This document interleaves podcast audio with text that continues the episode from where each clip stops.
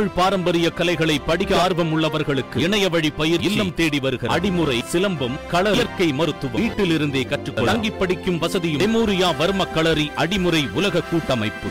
சிவசங்கர் பாபாவிற்கு உடந்தையாக இருந்த மேலும் மூன்று பேரை தேடும் பணி தீவிரமடைந்திருக்கிறது. செங்கல்பட்டு மாவட்டம் கேளம்பாக்கத்தில் உள்ள சுசிலரி பள்ளியின் தாளாளர் சிவசங்கர் பாபா மாணவிகளுக்கு பாலியல் தொல்லை கொடுத்ததாக கைது செய்யப்பட்டு செங்கல்பட்டு கிளை சிறையில் அடைக்கப்பட்டிருக்கிறார். பள்ளியில் படித்த முன்னாள் மாணவிகள் அளித்த புகாரின் அடிப்படையில் போக்சோ சட்டத்தின் கீழ் மூன்று வழக்குகள் அவர் மீது பதிவு செய்யப்பட்டிருக்கிறது. இந்த வழக்கை முதலில் தமிழக காவல்துறையினர் விசாரித்து வந்த நிலையில் அடுத்து சிபிசிஐடி வசம் அந்த வழக்கு மாற்றப்பட்டது. கடந்த ஜூன் பதினாறாம் தேதி டெல்லியில் வைத்து கைது செய்யப்பட்ட சிவசங்கர் பாபா செங்கல்பட்டு நீதிமன்றத்தில் ஆஜர்படுத்தப்பட்டு சிறையில் அடைக்கப்பட்டார். அவருக்கு எதிராக நடத்தப்பட்ட சோதனையில் கணினி லேப்டாப் உள்ளிட்ட முக்கிய ஆவணங்கள் அவரின் அறையில் இருந்து கைப்பற்றப்பட்டன. இந்த வழக்கில் நிபந்தனை முன்ஜாமீன் பெற்ற சுசில்ஹரி பள்ளியின் ஆசிரியர்கள் நான்கு பேரை நேரில் வரவழைத்து சிபிசிஐடி போலீசார் விசாரணை நடத்தினர். ஏற்கனவே ஜாமீன் கோரி இரண்டு முறை அவர் மனு தாக்கல் செய்த நிலையில் நீதிமன்றம் அவரது ஜாமீன் மனுவை தள்ளுபடி செய்தது. அத்துடன் அவருக்கு எதிராக முன்னூறு பக்கங்கள் கொண்ட குற்றப்பத்திரிகையை சிபிசிஐடி போலீசார் தாக்கல் செய்தனர். இதன் அடிப்படையில் சிவசங்கர் பாபா வரும் இருபத்தி இரண்டாம் தேதி வரை நீதிமன்ற காவலில் இருக்க செங்கல்பட்டு மகிழா நீதிமன்றம் உத்தரவிட்டிருக்கிறது. இந்த நிலையில் பள்ளி மாணவிகளுக்கு பாலியல் தொல்லை கொடுத்த வழக்கில்